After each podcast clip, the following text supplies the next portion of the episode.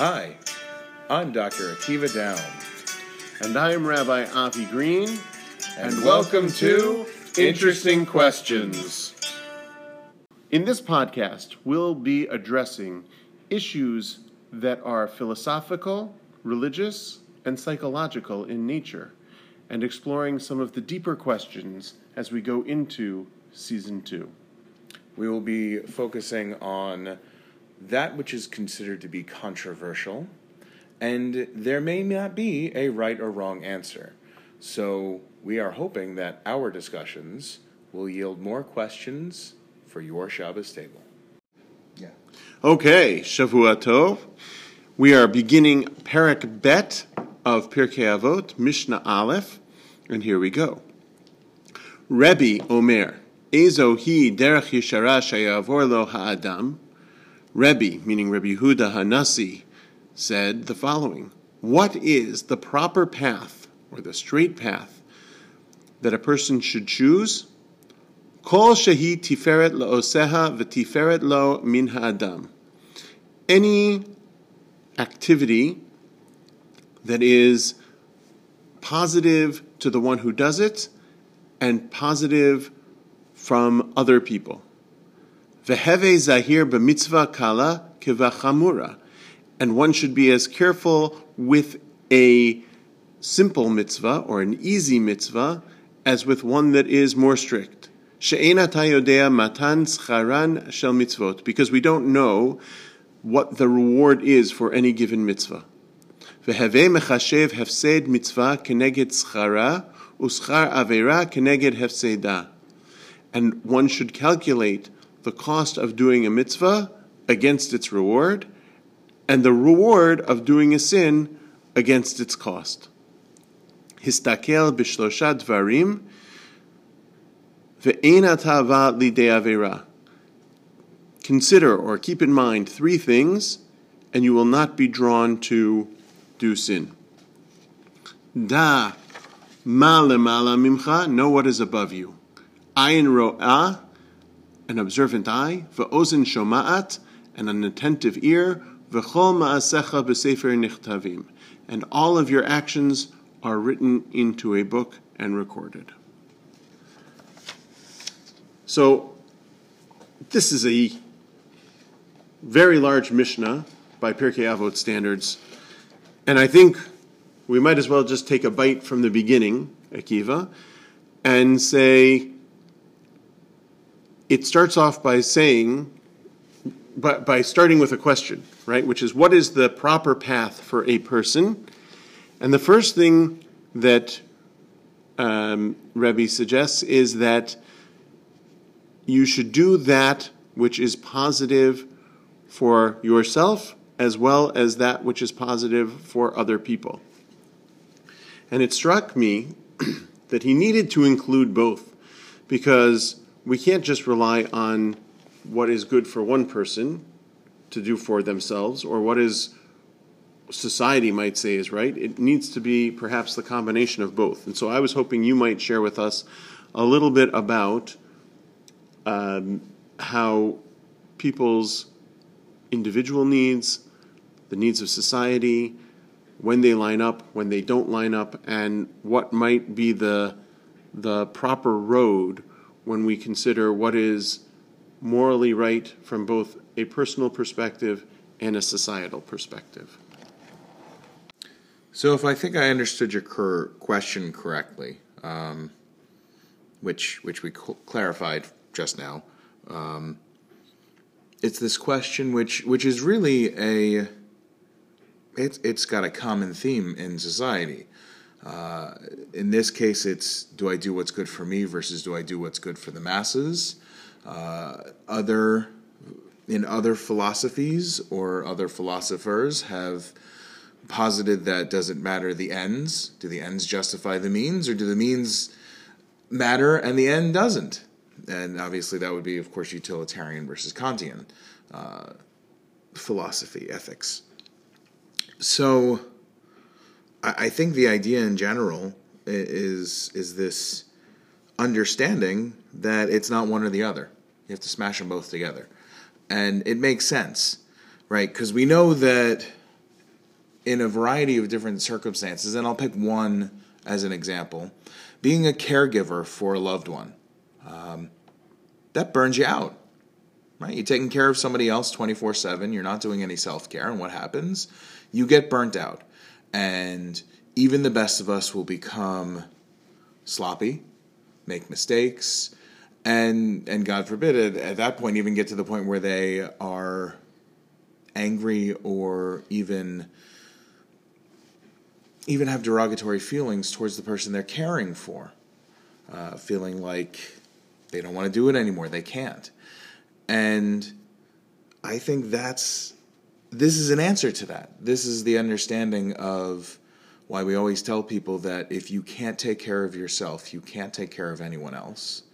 And similarly, you have to do what's right for you and for others. And and it's really it's a very simple thing to put in paper. It's a very simple thing to say. It's not always a simple thing to do.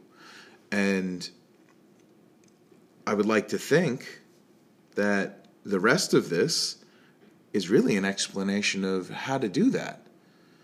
Right? So, you know, Avi, the, here's the question back to you because we go a step further, right? First, Rebbe says, and, and I would love for you to just take a moment to clarify. You know, obviously, they tell us who Rebbe is. And Rebbe presumably does denote someone who's very important. However, as any of us who have children who come home from yeshiva, they, they have six or seven Rebbes. So, how are we to know which Rebbe is who? And I want you to go over that while I, you know, work towards fashioning the next piece of the question for you. Sure. So, Rebbe Yehuda Hanassi, who lived approximately 200 of the Common Era, is known as the redactor of the Mishnah. Um, so he was the individual who put together the multiple versions of the Mishnaic uh, material um, those that that did not make it into the Mishnah are often known as the Braita or the Tosefta. Those can be found in the Gemaras. And uh, Braita is usually an al- alternate version of a Mishnah, a slightly a slightly different version. A Tosefta is other material from Mishnah times that can be found in the Gemara, but does not appear really, to a certain extent, almost in any form in the Mishnah.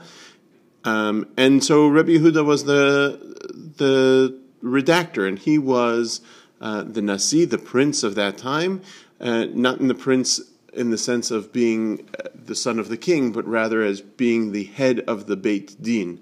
Uh, and so it was under this authority that he recognized that our Torah Shebe'al Peh, the, the oral tradition that had been handed down, really needed to be written down, and so he took all of these sort of um, different sets of notes that people had taken, and he redacted it into one official version of the Mishnah. And like I said, that was done right around 200 of the Common Era. He's also the one who put it into six sections um, and organized it by topic, as opposed to one of the other ways that it might have been organized. I want to throw a follow up question at you, Avi, because it's it's time as we bring in chapter two, Perek Bet. Um, you just said that he was the prince of the Beit Din, presumably because we know who the king is, and part of me was wondering if this is the connection with why we have Breshit, right? It starts with a bet, not an aleph, and we have a prince, not a king, and yet we begin our Mishnayot with chapter 1. Avi, why is this the exception? So, if you look at the traditional text, you'll find that while we do begin our chapters with one, usually we begin our pagination with bet. Yes, I know. That's why I'm so disturbed by chapter one. Because um, I think the idea of, we do, in other words, even in even in Chumash, right, we say that Breshit is, is still found in Perek Aleph of, of the Chumash. We also have to keep in mind that things like prakim and psukim, right, the chapters and the verses of the Torah, are technically from a uh, were, were set up by the rabbis, and so this as being part of rabbinic literature also calls upon that tradition that we we sort of tip our hats to God being the king by saying this isn't the place where we begin. We begin on page bet because there's always an aleph to learn before it, but we don't change pagination. We don't change uh, numeration of chapters or verses. In other words, we still say that Breshit is Perek Aleph, Pasuk Aleph.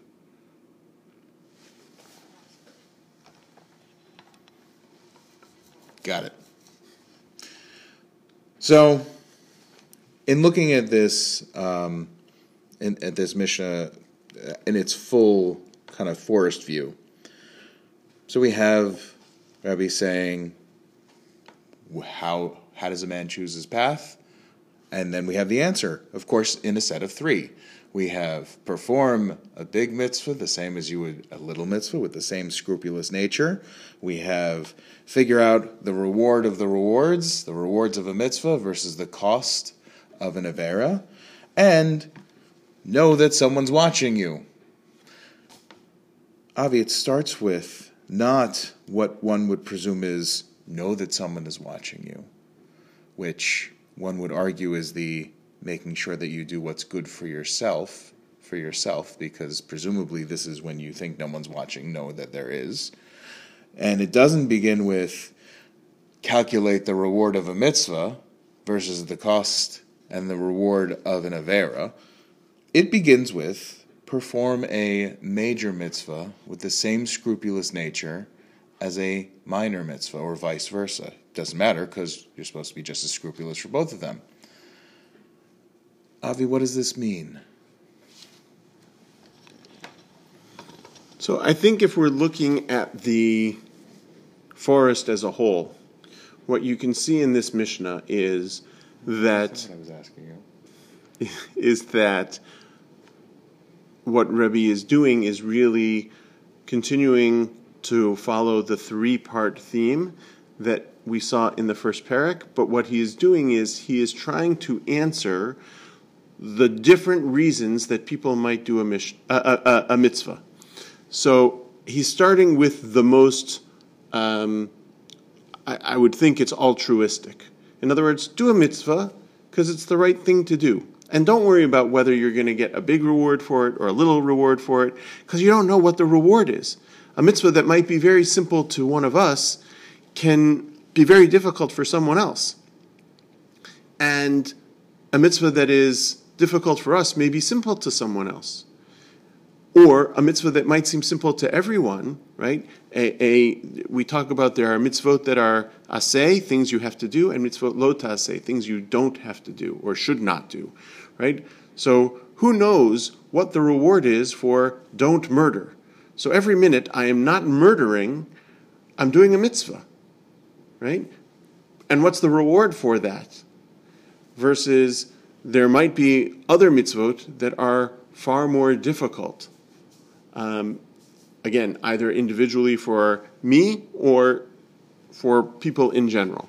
And so I think he's trying to take the altruistic route in terms of that. And then he goes to the second one. But if that didn't speak to you, right, then let's calculate the cost of the mitzvah against its reward and the reward against its cost. In other words, so, but you can't because we already established in the line above that we don't know what the reward is for each one. Correct. So I think in this case he's not talking about the reward as in I get mitzvah points or I get God points up in heaven. I think in this case he's talking more about the social and emotional um, repercussions.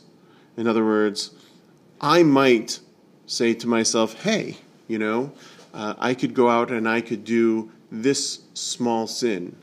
and nobody would really know. But what are the repercussions for me, socially and emotionally?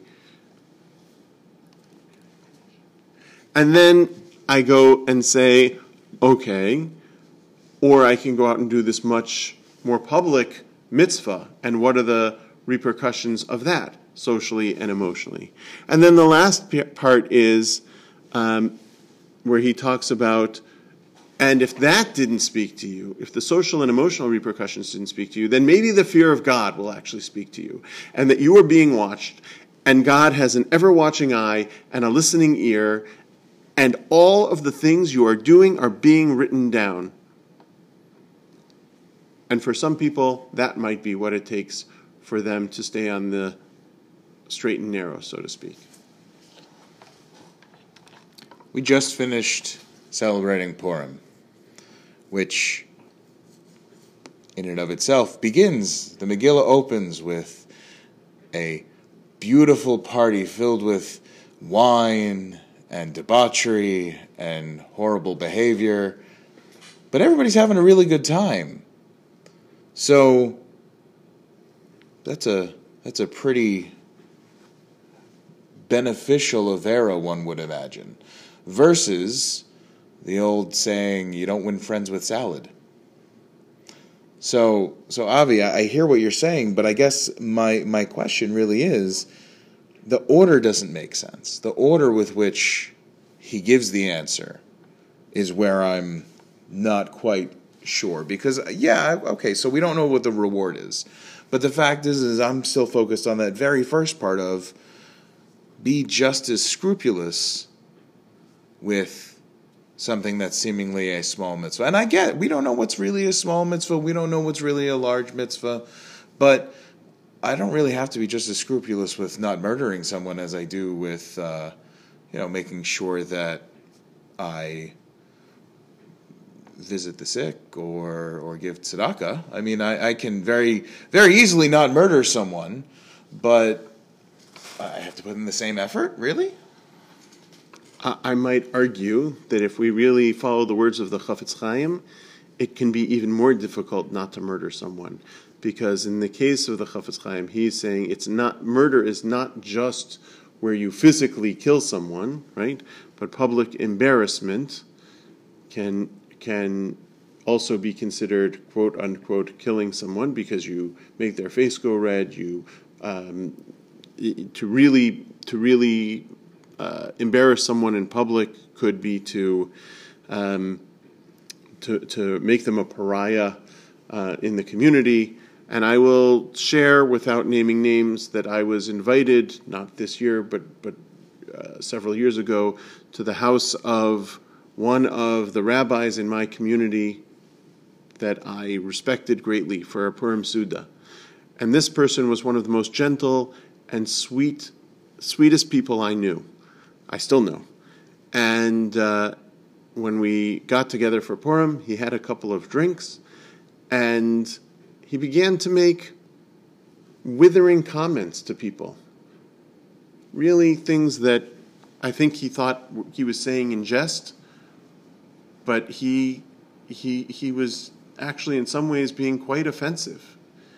And you know and, and it said to me that this is somebody who uh, for better or for worse unfortunately probably should not either should not drink or or, or sh- should not have company when he drinks um, or, or should only be surrounded by those closest to him so that he does not um, embarrass himself and embarrass his guests um, in this type of situation.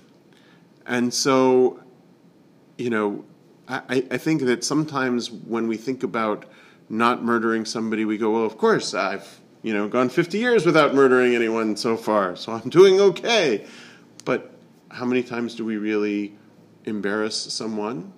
Again, whether it's in public or perhaps even in private, say something that afterwards we regret, but aren't quite sure how to apologize for. And so I think that that this idea of what is a simple mitzvah, what is a what is a difficult mitzvah, again, I think there are communal standards, but I think there's there's private things as well. You know, you talk to somebody who who did not grow up observant, and they may say, every day, every day I still long for that bacon cheeseburger, and every day I don't have it, I know I'm doing a mitzvah. Whereas someone who's never who grew up uh, observant may say, I, I've never had one. I really don't know what I'm missing, and so it doesn't bother me. And for some people, it may be some sort of physical experience with somebody of the opposite gender. For somebody else, it might be the ability to go out and and uh, do something else, right? It may be that they feel like they're giving up a tremendous amount by not working on Shabbat. But whatever the case may be, I don't know that we can say that what's hard for you is hard for me, and what's easy for you is easy for me. And so there's a communal component to it, but there's also an individual component to it. As for your question about the order, again, I think he is going from the piece that would speak to the individual most to the piece that is, I guess, hit them over the head with the frying pan, in the sense that I'm not sure I would want to be told that the best reason that I shouldn't do an Avera is because there's always somebody watching you, and if you don't do the right thing, it's going to be written down and you're going to be in trouble. I work in a school system, and kids have long heard the unfortunate phrase, that's going to go on your permanent record. I don't know about other schools. The secret in my school is I'm not sure there really is a permanent record. There's a record of what you do, but it isn't your whole life. And I think that the importance of understanding that really you should do things because it's what's right for you and for society is a much more internalized, much more important message than the idea of you shouldn't do something because somebody else is watching you. So it's beautifully said, and I and I love what you did because you really kind of turned around the idea of we're starting with the, you know, you turned it into the answer that is true for as we were all taught in writing in in elementary school, which is start with the most important thing, and you've shown how that is, in some ways, the most important piece is because when you think about the depth of that very first piece, it really does have a significant and beautiful depth to it. And and I, I, I appreciate how you kind of you know went with that last line of, well, you know, there's someone watching, uh, which I guess we should talk more about that. Because the truth is is that many of us can behave beautifully in public and many of us can even bring that into our private lives where we still behave like wonderful mensches but when we're alone, and maybe even sometimes when we're alone in our own world and our own thoughts, which I won't expect you to answer, Avi, because I suppose that theoretically is more my area to answer. But when we're alone and we think no one else is taking into account, and we know that maybe we're not hurting anyone else, how are we still supposed to go on this idea of, well, you know, there's someone keeping a list and checking it twice.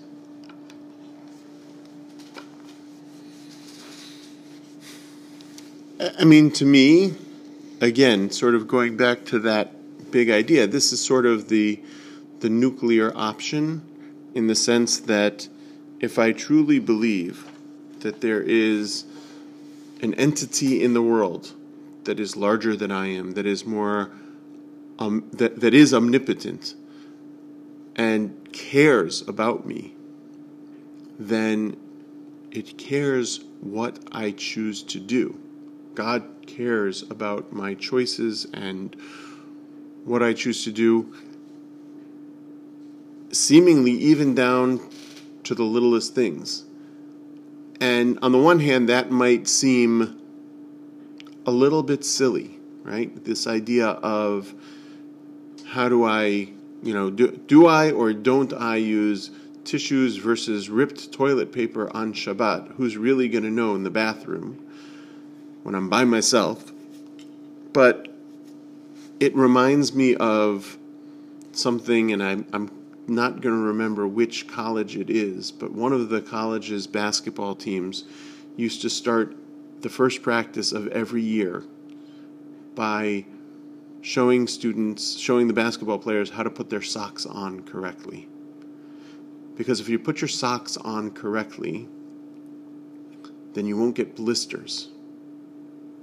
And then you tie your shoes, and you tie your shoes correctly, you'll get better grip on the court. And again, you won't get blisters. And that leads to when you're running, where are your feet moving? And do you have the grip you need to be able to turn to the left, to the right, whatever the case may be, right? And so it's all about doing the little things that need to be done so that you build up your skills, abilities, belief in yourself and the bigger picture to be able to have the bigger things in place. And to me, I think that's part of it as well, is that in addition to not knowing that which is minor, that which is major, for either mitzvot or for averot, for, for positive commandments or for sins, by doing the little things, it helps us build up to the bigger things.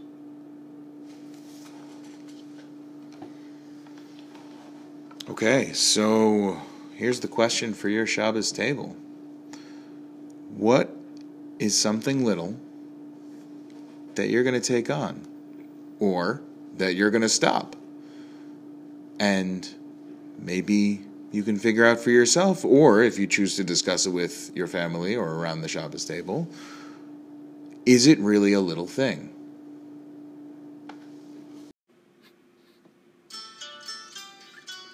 Thank you for listening. If you'd like to reach us, you can reach us at iqdiscuss at gmail.com. We look forward to hearing from you and responding.